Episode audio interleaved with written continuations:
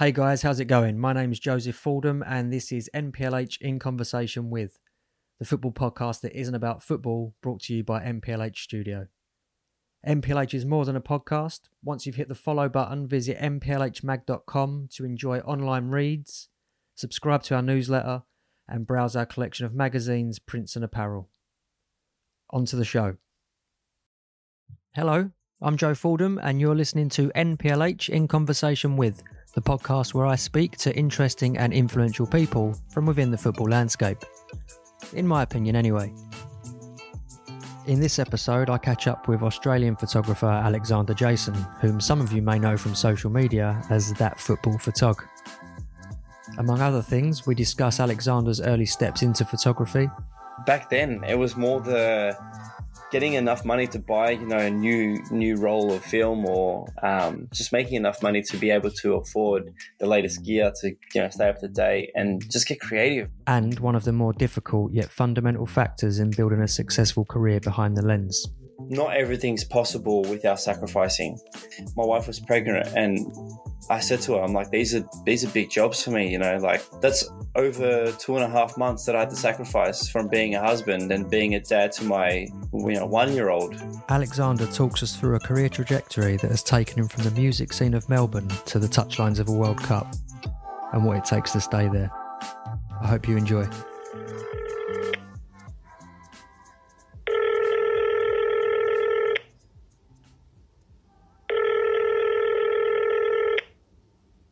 Can you hear me? Yeah, got you. Oh, sorry about that. I'm in a bit of a dungeon situation here because I've been kicked out of the house and now I'm in the my little studio that I built because my uh, my little one took over my studio room and turned it into her bedroom. so you what, what sort of space are you in now? Then you've got so you got an extension, you say? Yeah, I built I built a little studio.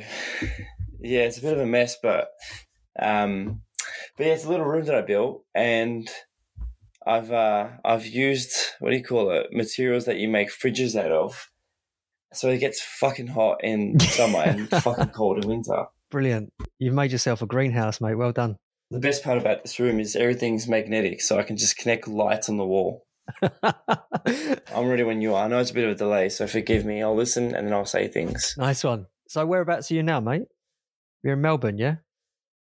Yeah, I'm down in Melbourne. Um, summer. It's it's epic. It's it was 38 degrees last night, so let's just say we're stinking hot down here. Yeah, rub that in. Well, last time I was in London, there was 36. I think it was last July, last June.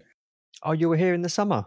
Yeah, because I was working with um, Cult Kits in Portugal doing uh, the Porto the Porto stuff for the campaign that we shot. Yeah, you came at a good time. That was like a long, long summer. A real treat for us. We don't get too many of those. Nah, no, it was pretty good though. I'd started making notes for this and doing a bit of prep, and then I decided to just scrap that and um, I guess wing it a little bit really and just try and get to know you a little bit. I know we first spoke like back in 2018, I think, for the first time when I first started NPLH Mag. Yeah, that was a long time ago. Yeah, and then um, I guess life gets in the way a little bit, and then you spoke with Alexis for for the piece that we featured in issue seven, and uh, and then I guess yeah, there's been so I, I basically yeah, even though I've been following your work for years and we've had very minimal contact, I don't I don't know anything about you other than that you're a photographer from Australia. So it'd be good to just get to know a bit more behind that, really, if that's good for you. Yeah, that's that's good. I'm keen. Uh, I like talking, and so let's uh, let's see how much I can talk about myself. Challenge accepted.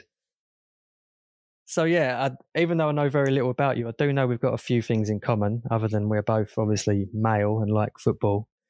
Uh, you're a photographer, and uh, I spent a few years doing that myself, and that came after like a, I guess, an interest that started in my teens when I was given a disposable camera on one of my birthdays, and that tied in with like a fascination of capturing moments and an inherent feeling of nostalgia that I have running through me, I guess.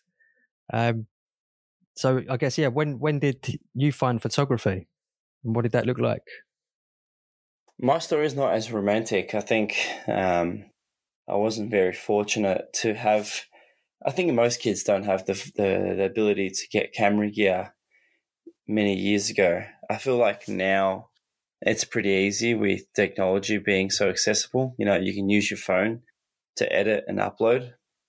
I feel like, and again, this is not me crying, you know, being different generation, but you know, I used to work in the music industry, go to festivals, and that you have to go all the way to home to edit photos and upload them because even laptops back then in the early 2000s didn't really have access to you know the portability of getting online straight away. I think now you can just airdrop your photos and upload them online and you can make a portfolio within seconds. So for me it was pretty much yeah a little camera that i got myself.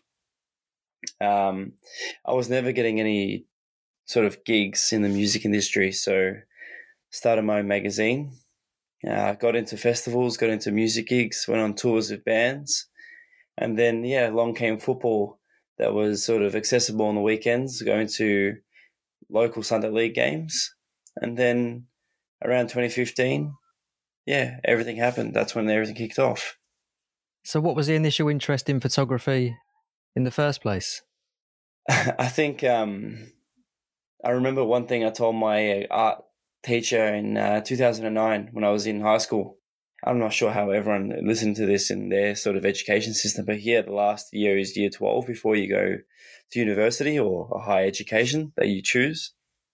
And I remember my teacher, Mr. Tio, I remember his name and everything, but he said to me, um, photography won't uh, become a profitable thing for you in life and it's a waste of time. And I laughed. I remember laughing at him and saying to him, you know, just just watch me. And uh, yeah, I wish I could find him. I don't know if he's still around or if he's still on this planet, but I kind of wish he's been watching my success from from his end. So yeah, I'll, I'll always remember his words and doubting me that photography is ever going to become profitable. It's a great idea for a spin-off series there. Tracking down that old high school teacher. Sorry, I'm sitting a cat. I'm house sitting. and this cat has come nowhere near me all day. And the minute I start talking, it's probably my voice. Yeah, yeah. it's probably my voice. It's probably my voice. That's all right. Let, let, let, let the cat be. It's all good. So right, you've got that initial. So that's where. So we're going back to high school, and you've got the maybe like a spurred on by uh, a non-believing high school teacher to go out and prove prove him wrong, perhaps, and follow this this passion. So then you go out and what you find yourself a little bit of gear and start shooting festivals. Did you say like the music scene? How did it all start? Um, started a little alias name. I love having different names for my portfolio. So people, if they wanted to find my work, they will find one of them, one of many. And it's almost like a Banksy situation where it's like people don't know who the person was. So that was my sort of obsession with photography, where the internet just started off being like a big blog thing. So Tumblr was a mass, massive um, portfolio building website. And I started this little fake name called Adam Not Eve as a bit of a club scene. Uh, that's when like the whole indie scene kicked off. So Bloc Party, Foals, um, Bombay Bicycle Club. So it was all that little indie hipster scene. I would go on tour with bands that they used to tour with um, in Australia. So that got me really into the mix with um, clients and agencies. Uh, I saw a pathway. I thought to myself, you know, this is possible, then let's push it. And then, yeah, along came football. I, I always love football. It's part of my family, part of my DNA. But I think every photographer knows back in the days there's no money in the music scene. So I thought, why not check out football and see if I can make a job out of this. Um, it took a while, but you know, doing Sunday Sunday shifts and weekend shifts, trying to get money to save up gear. You know, sports isn't as cheap as uh, music photography. You need the big lenses, as everyone says, those white lenses. And um, yeah, had to borrow lenses, had to do this got that big white lens, the 7200, and uh, started shooting Sunday League games. And from then, yeah, Instagram. I think Instagram started around 2009. One of my aliases, my travel page, Alexander Jason, uh, got featured on Instagram back then. So I went from zero followers to 200,000 followers. I was like one of the first sort of people to get a big following. Um, started getting all this influencer stuff, traveling. Uh, the football page that that football photog started. Kind of regret that name these days. I feel a bit embarrassed, but I feel like that's just part of my history now. Um, and then yeah, that football photog started getting busy, and Melbourne City, one of the city football clubs, um, just became a club because they bought out Melbourne Heart, the team I was supporting. And around 2015, one of their media team, his name's Julius, reached out to me and said, Hey, how would you like to work for the club? And I was like, Yeah, let's start this. So 2015 started.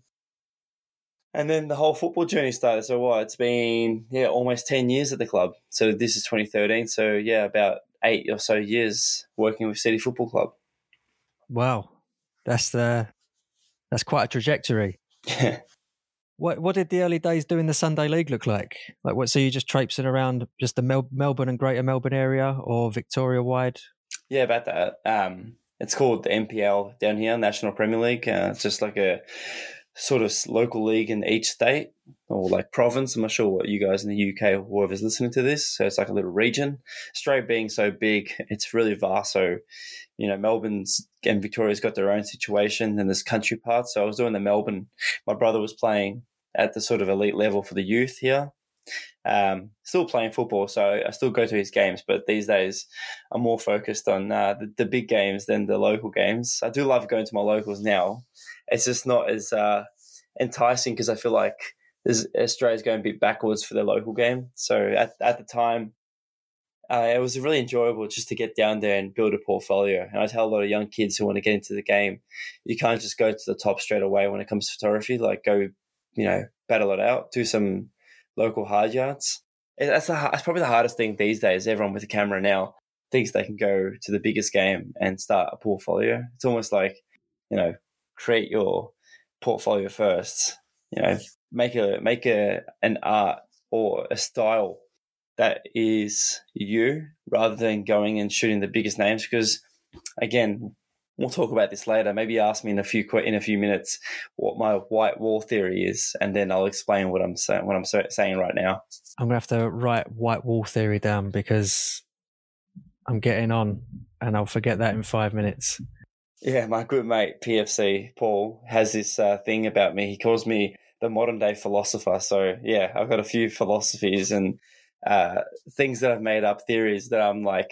I'm not a conspiracy theorist, but I'm more like um, a photography like theory guy where it's like things happen for a reason type of thing. It's like a uh, how can I say this? It's like my way of understanding how things work. Is that something you take out into the wider world, or just in your profession? Oh, my friends and I have it. So my other one's called the ice cream man theory. So it's like if you run a business sort of thing. So don't feel guilty about not making profit or making profit because the what the ice cream man theory. So again, if you want to ask me later, go ahead. It's pretty interesting.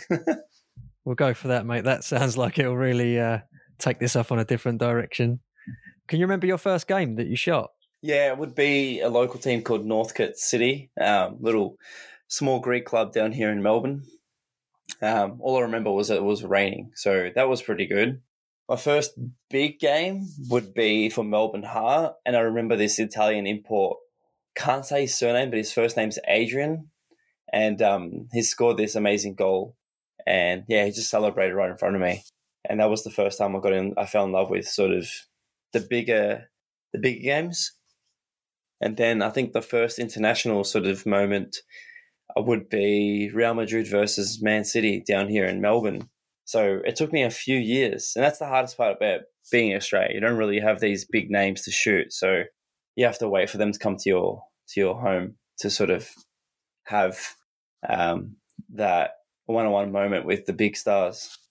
Did you find it quite a leap going from like music photography to live sports, or do you kind of honed that at, at those years doing that prepared you well for that? I say to a lot of young kids, uh, the the best part about photography or just in the art game is you need to know how to talk. You need to know how to um, create a way that your identity is noticeable. Uh, I say work on your DNA of who you are. I think people need to know what you offer without you even offering it. So don't work on this whole hey hire me hey hire me. It's more like this is my portfolio. People come find me type of thing. So people know what your work is. And i think moving from music to sports music had that scene where you can get creative and people could be like oh my god this is that person's work. That was always what i loved about having no name. It's like a people can tell your work without even knowing it's you. Moving into sports i think the biggest dilemma and the biggest hurdle for me was the camera gear. Um, one lens, as you would know, you know, the 400 mil that I've got now is 16 grand brand new, $16,000 Australian. So I think pound will probably be like nine, I think maybe, no, maybe eight or nine. Um, so it's pretty expensive. I think that's the hardest part about sports is that no one can afford it. Okay, so I guess the pool of competition is a little bit smaller if you can get the money together to get that kit on side wouldn't say competition, but I would say because I think if you're a budding photographer and just got a lens, you can just shoot anything. And if you have social media now and you know how to post, you can just become an instant internet sensation with overnight these days. How do you think that you would? Um, I mean, you got in at the early, say, got in. Sorry, that's kind of un- undermining hmm. what you do. But That's fine. If, how do you feel you would fare now? Like, are, are you kind of grateful that you were starting out on your journey just as social media was growing rather than coming into it now and maybe being like, you know, one of millions out there, you know, fighting for all that attention? I was pretty lucky and fortunate because I got to bear the fruits of the internet. That was the early days. You know, as you would say these days, influencers are pretty um, mediocre in the sense and they're really shunned upon. But back in the days, I think 20, 2009, 2011, 2012, I did some amazing things. Even 2017, um, you know, I got to go, I got all expenses paid trip to Africa, went to Kenya and Tanzania, did a whole thing there for social media, like just go document for the, for this company. Um, you know, uh, went to New Zealand, everything paid for, uh, amazing amount of uh, holidays and trips and uh, gear like got features and across different pages that's when you know social media really wanted to like collaborate. I think these days it's really hard but i think for me starting my portfolio really early got me noticed by some people like yourself i think soccer bible um, and just yeah magazines across the world. These days it's a bit harder because I feel like there is competition, and I think they, everyone just wants to be famous now. While back then it was just you doing your thing. So for me, I feel like I'm really privileged to have started back then because it gave me a sort of level-minded uh, approach to my job. I think now everyone just wants to be that sort of social media photographer that gets all the stars and posts it on the Instagram so they can get a following. I think that everyone chases that big picture of being the most liked, the most followed account. Well, back then it just happened and you just didn't know what the hell you're doing. So it was like running into the headlights and being like, well, can, you can swear in this, yeah? I can say fuck. yeah, mate. Go, go for it. I'll just put the pound in the jar over this side. I think it's more like you're just running into the headlights and being like, well, fuck it. I know I'm darting back and forward a little bit with this uh, this timeline, but you've made the transition from uh, music to to sports, and you're carving out this preferred pathway. Um, what what pressure or what pressures were involved once um, it wasn't just for you and it was for a living? I think that's the guilt that comes into play. As a creative person, you want to make sure that you uh, can live off it. And I think the hardest part now is I got two girls in my life and um, and my my wife, so three girls. Sorry, she's gonna kill me if she hears that. I got three girls in my life, and um, like now it's that guilt of making enough money to feed the family and pay the expensive bills. Um, it's not it's not cheap living these days. I always make this joke online, but cucumbers are so expensive now. So it's like I got to afford the cucumbers. You know, cucumbers are amazing with a bit of salt. But back then, back then, it was more the getting enough money to buy, you know, a new new roll of film or um, just making enough money to be able to afford the latest gear to you know stay up to date and just get creative. And I think uh, transitioning into that sort of art, arty kid to making a business, it's like you want to make sure people know that you're worthy because yeah, you're getting all these clients. So when you start working for the bigger people, even now at the age of 30, when people say to me, oh, we'll pay you this much for this job. And I'm like, oh, sick, that's, that's enough money. And then you hear what the actual um, price that people get paid and they're younger than you for the same job. You're like, Jesus, am I undercharging people? And it's like, you just never know. And I think it's the hardest part about any art scene. You just never know how much you're meant to be get, get, getting paid. You just sometimes you just work with the dodgiest clients. So that's probably a nice little advice to young kids um, who are starting this job, or even anyone at any age. It's like know how much you're worth and know how much to offer. Have you always been confident? I mean, going into this this line of work, um, you obviously and then and then charging for it, and charging what you feel you're worth for it or what you need for it. There's got to be a degree of self confidence in there. Is that something that comes naturally to you, or that's built up uh, as you've developed your body of work and your style? Yeah, confidence is something, and I, I would say that that just became a part of my life naturally. I think uh, it's just more knowing how to uh, talk the talk. I think that's what helped me the most. I think understanding where to uh, know what to say to clients, know how to say things to clients, and get to that point of like negotiating, but also knowing how to talk about yourself, knowing how to sell the image and the understanding of who you are. Um, even now, I, I would say a bigger topic to learn as a person is knowing how to sacrifice or what to sacrifice in life because not everything's possible without sacrificing. Um, you know, going to Qatar last year, going to Thailand for work, and even going to Portugal. My wife was pregnant, and I said to her, I'm like, these are these are big jobs for me, you know, like going to the Champions League, Asian Champions League with Melbourne City. That was a whole month in Thailand.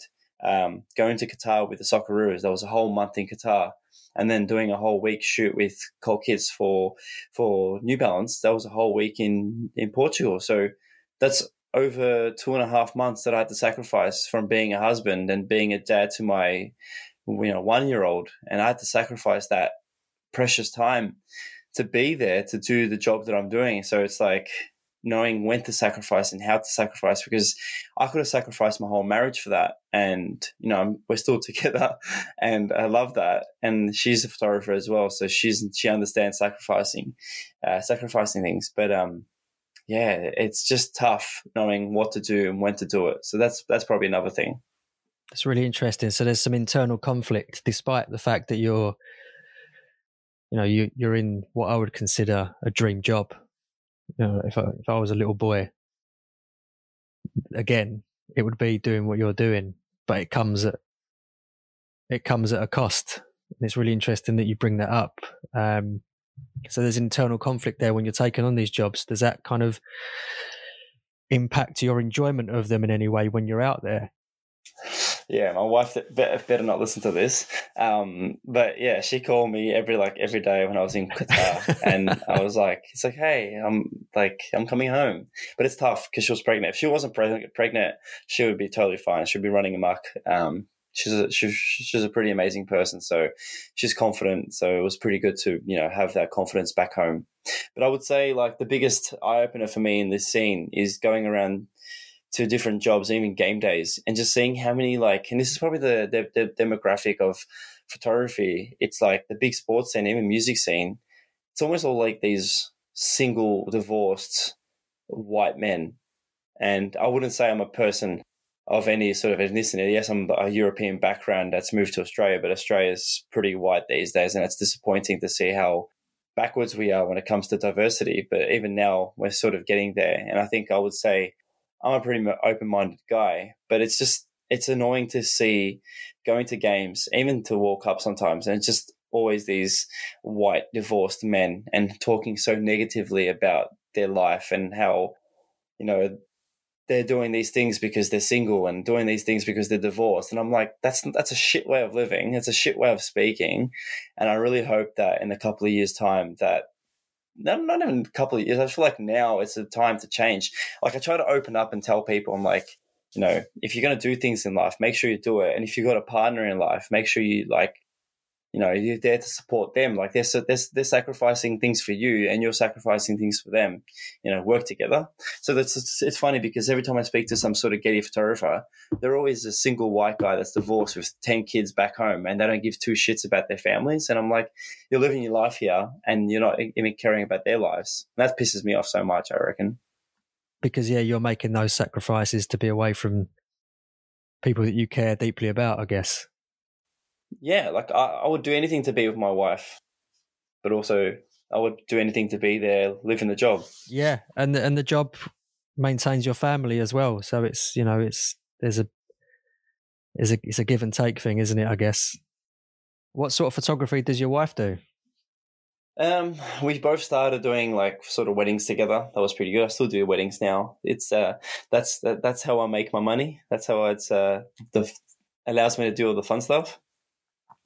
Um, but the wife, she now is into families and sort of just, you know, the lovey dovey stuff where it's like kids and stuff like in her studio. So it's always good. She's a really creative person. So she, she also started Instagram when we started dating in the early 2000s. So she jumped onto that game sort of internet game with me. So she was pretty lucky and she's become pretty much successful when it comes to her identity, and brands always reach out to her. So she's a pretty switched on person. It's comp- it's competitive. Even even even though even though she's my wife and I'm her husband, there's still that competition of uh, who's got the bigger sort of job that month in in that sense. And I sometimes I feel like at the start of the relationship it was pretty stressful for her because it was a big competition, and I didn't and I never saw that. I always wanted to help her, but yeah, I always say this story, but she's she she sold me a lens once because she wanted to sell the lens to me, and I was like, mm, I sorry, other way around. I sold a lens to her, and I was like, "We're dating. Why are you buying a lens off me?" She goes, "I want to buy it because it's my job, and I want to make sure that I'm doing this whole thing correctly, other than just like taking the benefits of your, um, your sort of bearings." And I'm like, what's mine is yours. She goes, nah, I want, I want to own something. So even that in a relationship was important to know that she wanted to work hard for something that she wanted. That's pretty, that's pretty cool. Uh, like, yeah, independence and, um, knowing that she's achieved it off of her own back, I guess. Yeah. Um, yeah. Rewinding slightly when you get the call from Melbourne and they offer you the job as club photographer. How does that feel? I always tell this story to people, but I remember I was at Bondi Beach. I was sitting, I was sitting on the on the gutter just uh, during a photo shoot, and I was having a break, and I was eating a nice souvlaki, just sitting there, just smashing nice chicken, bit of lamb, bit of uh, bit of garlic, onion, and then getting a random call from an unknown number, and I was like, oh, I better pick this up just to see who it is. I was expecting a call from a client, and it was Julius from Melbourne City, and he's like, hey, um, such and such, do you want to come down to training session this week? And I was like, yeah, sure, that sounds cool. And then, you know, hung up the call, s- screamed so loud in Bondi Beach. People thought something was happening. They saw, they saw, they saw me screaming. So I was like, okay, okay, like, sorry. And then, yeah, next week went to the training session and from training session, yeah, I'm still there. Amazing. And, uh, the, um, I guess like the security that comes with that as a photographer must be a, a blessing in some ways, especially as you're like growing a family. I think back then I didn't really have any idea where it was going to take me. I just thought, wow, I'm working for Melbourne City. It's crazy to see how far I've gone and the opportunities that it's opened for me. I would say that call changed my whole life because if I never got that job, I reckon I would have just been chasing, chasing something. And I think that opened up the world for me. And I always tell Julius, we're good friends now. Um, I'm pretty fortunate to call him a friend, but like, yeah, if that wasn't for that moment, I don't know where I would be right now. Phone calls can change lives. It's all the little moments, isn't it? Yeah. It's funny because the client that I was working with that time, the client was Subaru. So I was still doing good work back then. So I was working for a car company doing all the photos for them for ads and stuff. So it wasn't like I was in a bad situation. It was more like I don't think I would ever be the person I am in a football game than a photography game. I reckon that would have taken me a whole different path, and I would end up being in a job or a life that I never wanted. Has the job at Melbourne given you the like the the freedom to explore and expand on your own style? or it seems that way from what I from what I look at. Like they just kind of giving you free range to to do what you do and form a visual identity for that club. Yeah, uh, that's that. What you just said then at the end, that is literally my that was my goal from day one.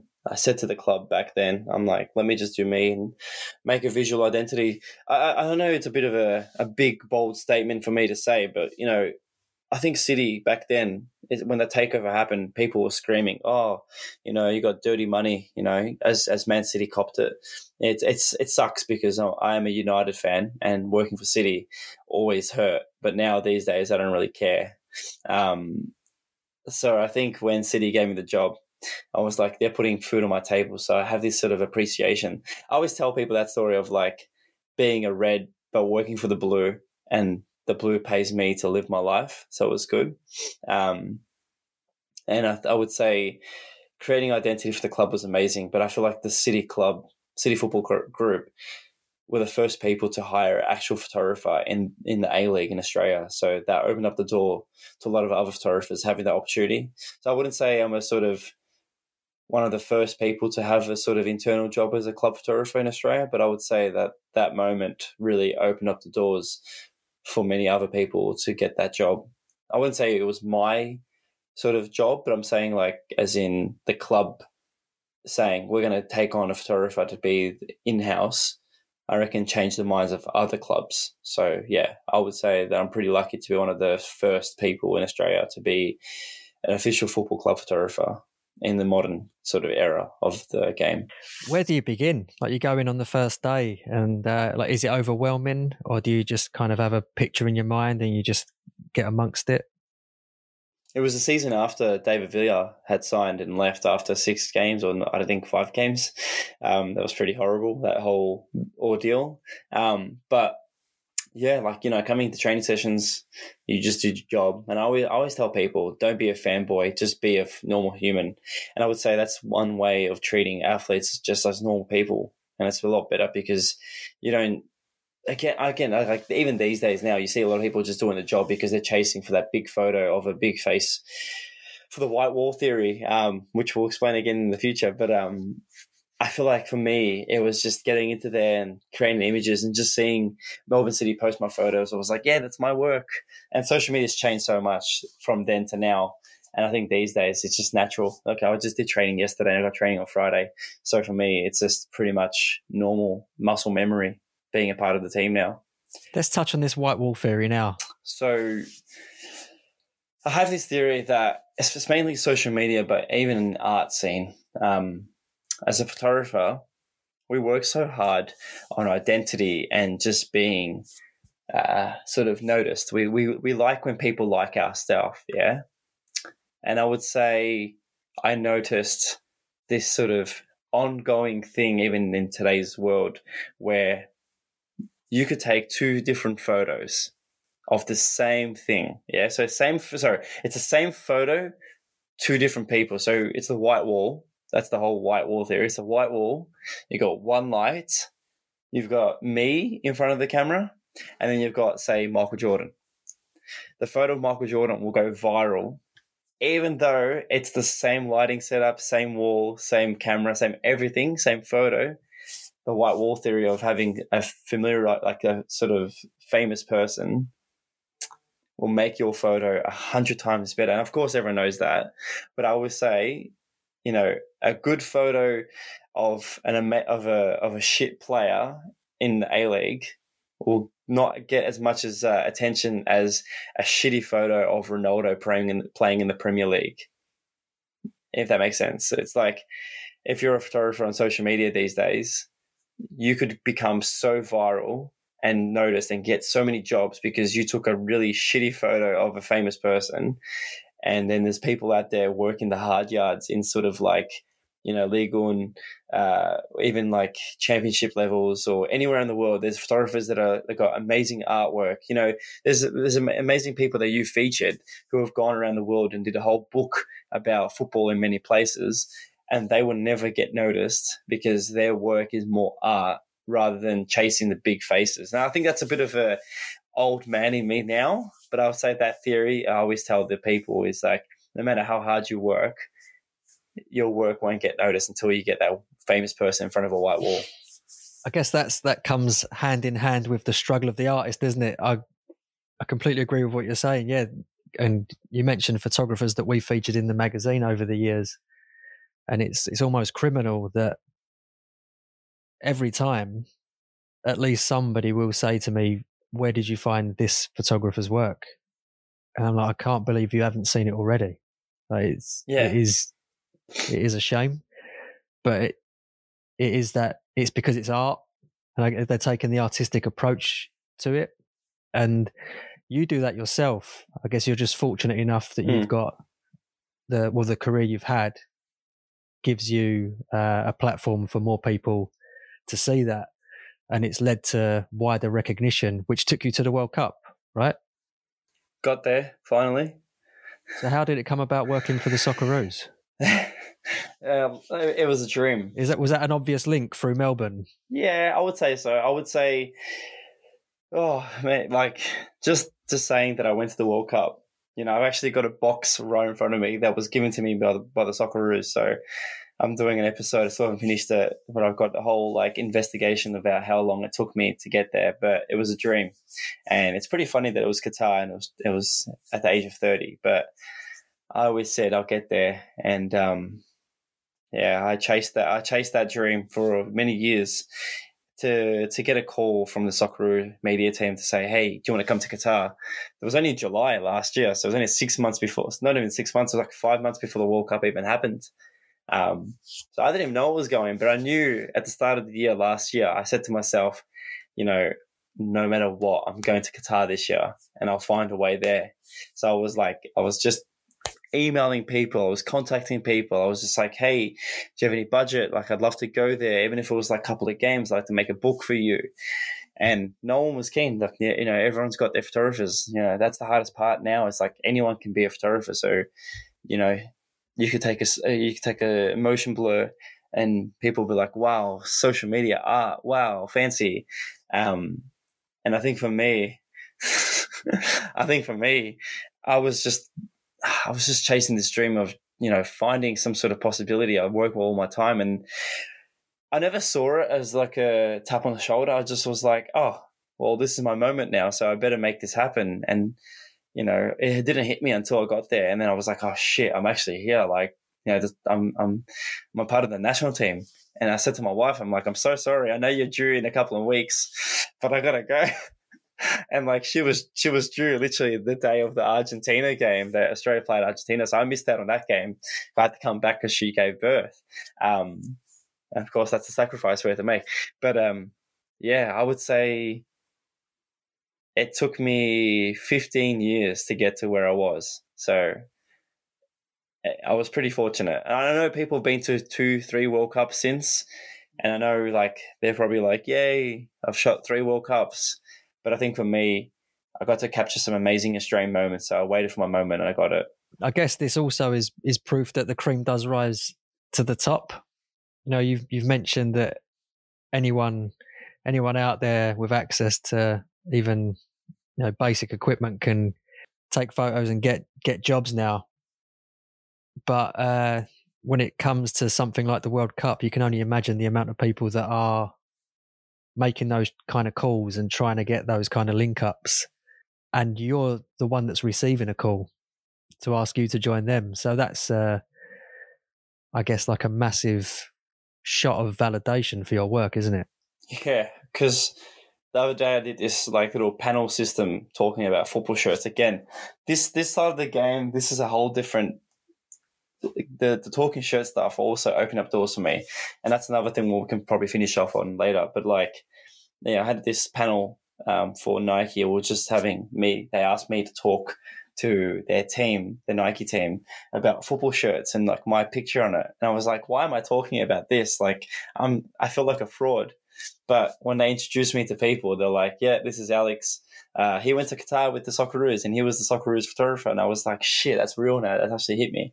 But fun fact for you and the listeners, I actually modeled the, the home jersey for our kit campaign. So when the kit went live for the World Cup, there I was alongside the the Socceroos and other social media people that that represented Australia.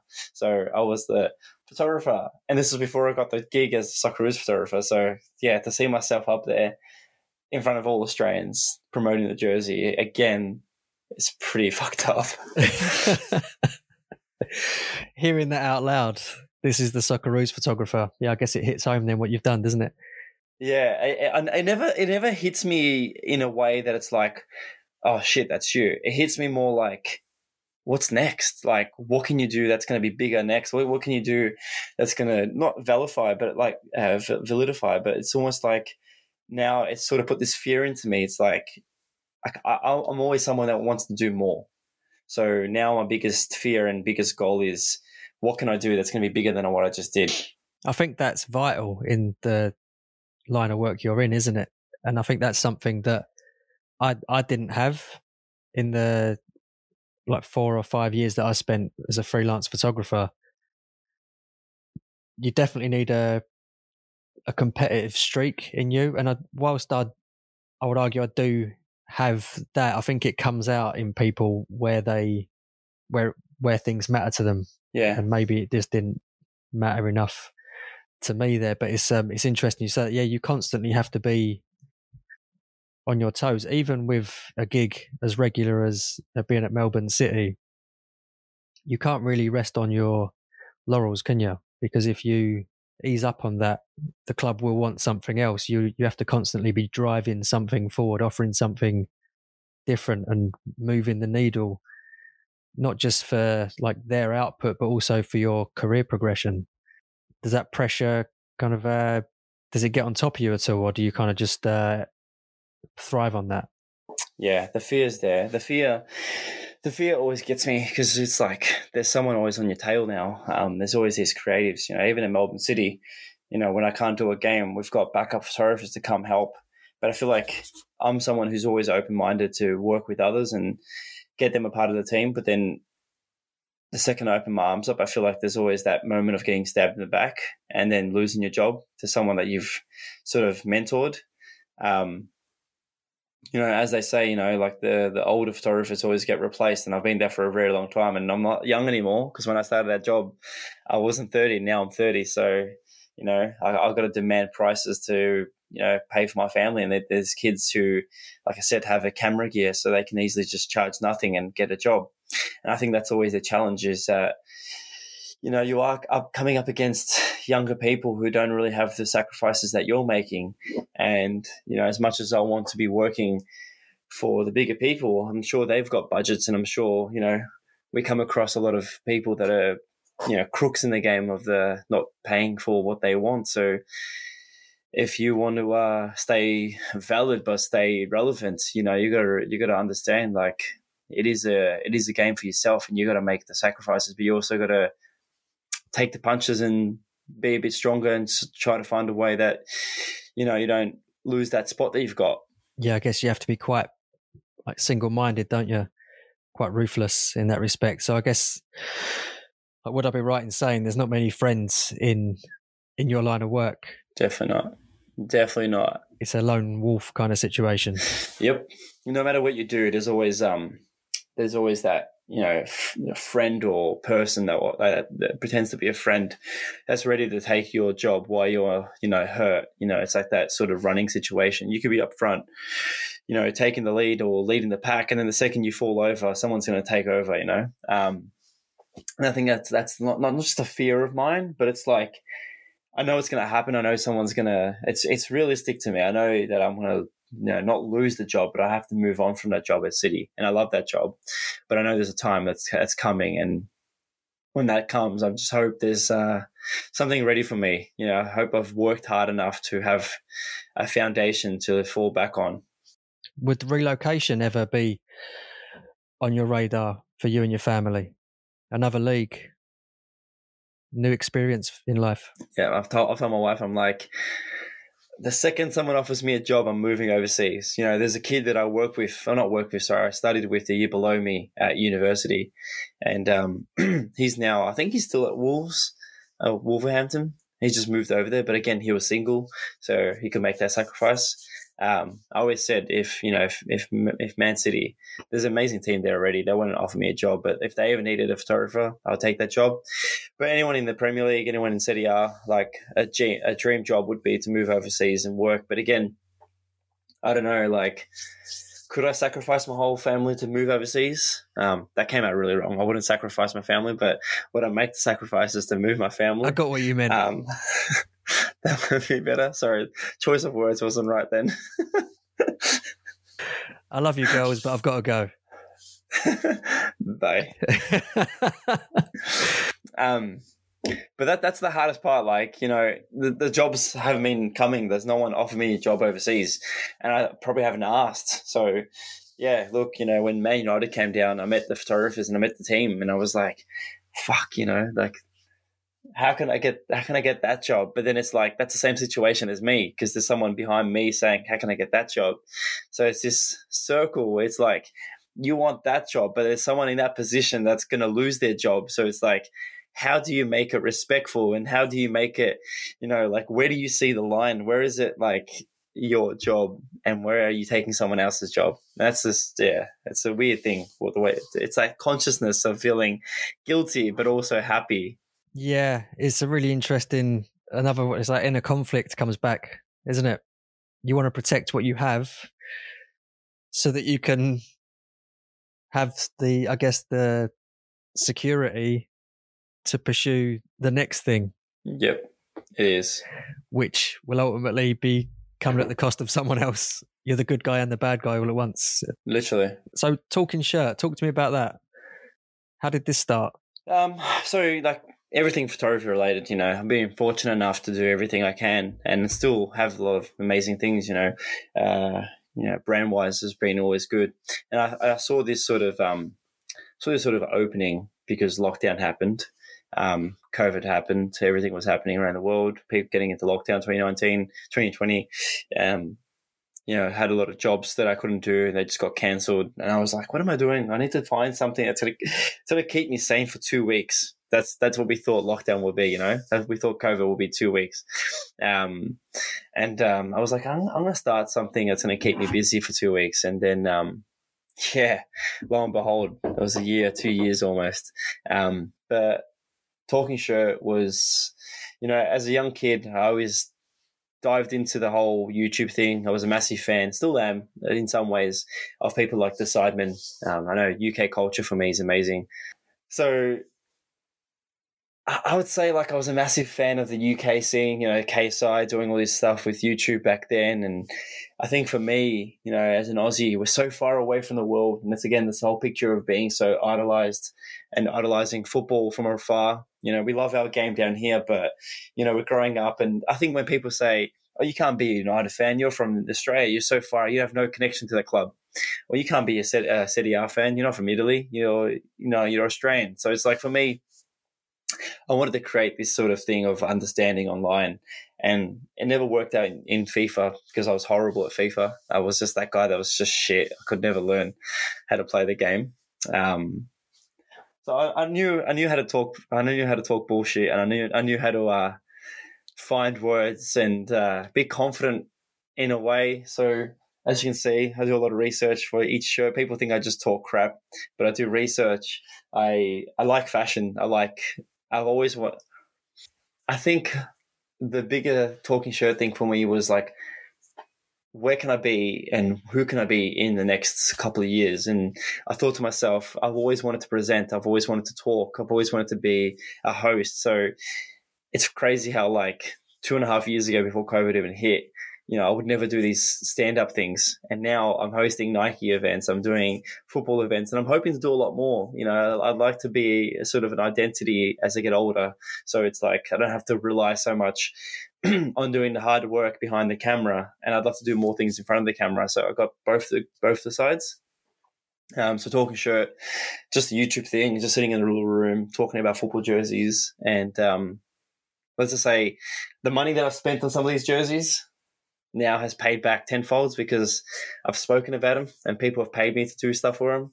Um, I would say this also got me the job for the Socceroos. It's a bit of a circle here for you in a way that talk. Um, I did one-on-one chats with every player every day in Qatar. So I had Timmy Cahill, Jackson Irvine, I had Mitchell Duke, like all these you know the big athletes that every Australian will be like, wow, you know, it's so cool. I got to hang out with them one-on-one. So every morning into Qatar, we had a live cross, 7 a.m. over there in Qatar. 5 p.m. over here in Australia. So on everyone's phone, every Australian watching uh, their Socceroos, like their, you know, it's like their moment watching the national team. It's me talking to them. And that is crazy for me to think that I've been working so hard as a photographer, but to think that doing just nothing in front of a camera and learning how to talk got me a gig as well for the Socceroos. So it was almost like a two in one for them. They got a photographer that knows social media and they got a person who knows how to talk in some ways. I, I still, I'm still learning how to be confident, but like it's always an everyday challenge. Well, I can just hear the enthusiasm in your voice there and the the smile on your face through these pixels on this screen. That that like what that does for you. You're clearly taking a lot from that. You're clearly enjoying that so much, and it's something you yeah you kind of uh, you maybe never would have dipped your toe into unless the world forced you into a corner. And I guess ultimately it comes maybe there's you know like your job is so um solitary in many ways. And maybe there's so much enthusiasm around this because you're sitting with these guys, you know, sitting with these athletes, and you're you're connecting for the first time. You're not you're not um, not hiding, so you're not hidden behind your camera, uh, waiting for the moment. You're you're actually connecting in real time with with another human being, and that's uh, maybe that's what brings out the the best in in all of us, isn't it? In some ways, it's um it's it's it's pretty funny. Like you know, just to think that little YouTube thing got me also to a dream job, and I would say like that's why I, I tell it to everyone. I'm like, if you want to do something in life, do it. Don't be scared. Like we only have this sort of one pathway in life. It's like you either do something or you don't, and you regret your whole life. So I'd rather do something and regret it than not do it at all. Um, you know, it's it's just it's just a way of living that I've always sort of taken on where it's like my father always used to say to me and he still says now he's like oh i could have been this i could have been that and like my dad's done amazing things in his life you know he's you know, not sort of retired now but he's he did pol- uh, politics when he was younger and you know that sort of opened my eyes into sort of different worlds. So when I was younger, I studied politics and I was like, oh, I'll do this. And I was like, nah, it's not for me. Um, you know, I, I tried a few different things and I think photography, I was like, this is my life. Um, and then doing YouTube during lockdown, I was like, hey, I'm going to just try this and see how I go. People watch my videos and I'm like, why are you watching me? I'm horrible. Like, why do you waste your life watching my videos? um, and I don't know.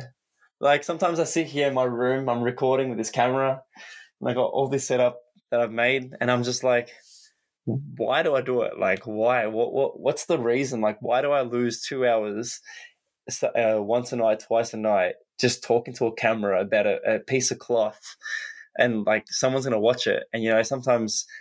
I look at my social media and I'm like, why do you follow me? Like, it's just this sort of guilt. It's this, um, what's the, what's the um, terminology? It's the imposter syndrome.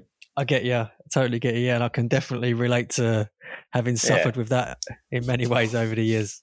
Yeah, so I would say that was the biggest thing when I'm talking to these people, like sitting down with Timmy Cahill, who I've known because of Melbourne City, beautiful guy, um, but sitting down with him next to me and talking to like YouTube, I was like, this is fucking Timmy Cahill right next to me. Like, what do I ask him? What would I talk to him? And the fact like he shakes your hand, says your name, and people from the outside are like looking at him like an idol. It's like almost. I reckon one player that I wish I could I, I could speak to would be like Cantona, and I reckon I would, I'd be happy. But um, it's just one of those things. It's like to you, they're just friends and like now, but to some people, they're just like these gods. And I think that's the pinching moment right there. Yeah, it's uh, like you cross that line, don't you? Like you cross into a different world the moment you're like you're not um you're not on the other side of the fence anymore. You're you're equals to them, and and collab- you're collaborating with Tim Cahill in that moment. Like over the years, like through your career, what would you say has been your your biggest learning about yourself?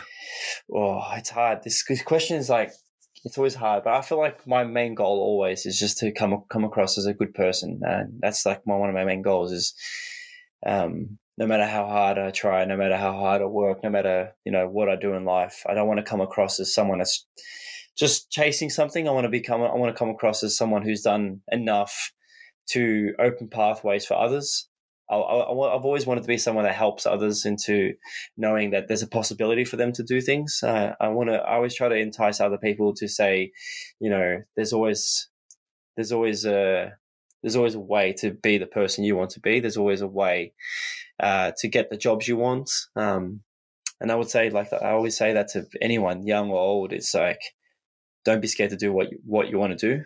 Where do you think that that comes from? Like that, this uh, grasp of of this being, you know, you get one go around? I, I would say that, and this is like again, people probably listen to this and be like, "Oh, read this," and be like, um, you know, oh, you know, everyone's had hardship in their life, but you know, my dad again, he's um, he had this situation where his business partner at the time put my, put my dad into a bit of uh, put him into a bit of a situation. Um, there was a lot of things lost in our in our family's lives, like just uh, financially. So yeah, we had to live a bit of hardship for a bit.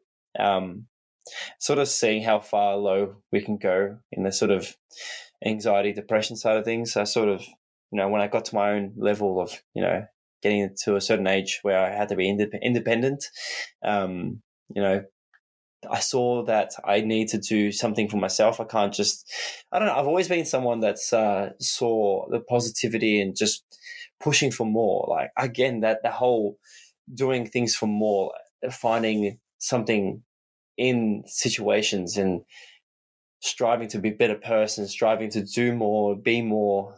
It's just this sort of attraction to my to my life and to my um to my understanding as a human being. It's just like I'm a really uh, open minded person.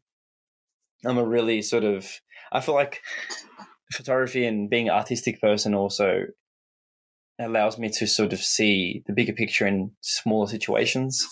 I'm someone who likes to be able to open doors and hold the door for other people, but also want to be able to sort of change something to allow others to have better lives. Um, so I feel like that just happened in a way that, you know, I was hurt at a young age, um, in a way of like, the mindset and now sort of finding a way to open that mind up to others. I hope that my openness helps others to be open. Um, it's a it's a weird thing. I, I, would just say we all go through different things to make us the people we are. So I feel like I've gone through a pathway. I could be better, I could be worse, but I, I would say that I'm at a level that I feel confident at, and the only way is up now.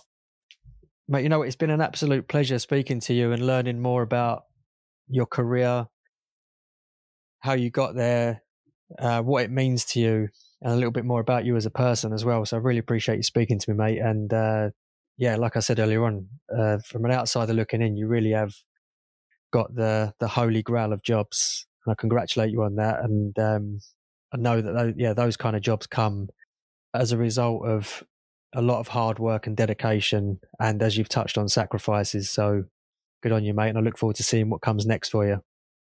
Thank you. Sorry, sorry for my horrible internet, but um, I think the last thing I would say to anyone listening, a young person, is like, I would say, um, never give up and just keep doing you, and uh, always strive to be a better person. Nice one, mate. Thank you. I've got one more, uh, one more question actually, from a new podcaster to a seasoned pro purely to satisfy my ego. How did I do? Oh, amazing. You smashed it. That was amazing. Nice one, mate. All I need now is magnetized walls and I'm set, yeah? maybe an extra cat in there. I think one's one's sad. Two. I think you need two cats. yeah, I think, or maybe one's too many. Cheers, mate. It was brilliant. Really appreciate the time. Thank you. Anytime. Thanks for listening. And if you enjoyed that episode, be sure to hit the follow button to ensure you never miss an episode or visit nplhmag.com and subscribe to our weekly newsletter where we'll send you exclusive weekly long reads and up to date news on all print releases. See you next time.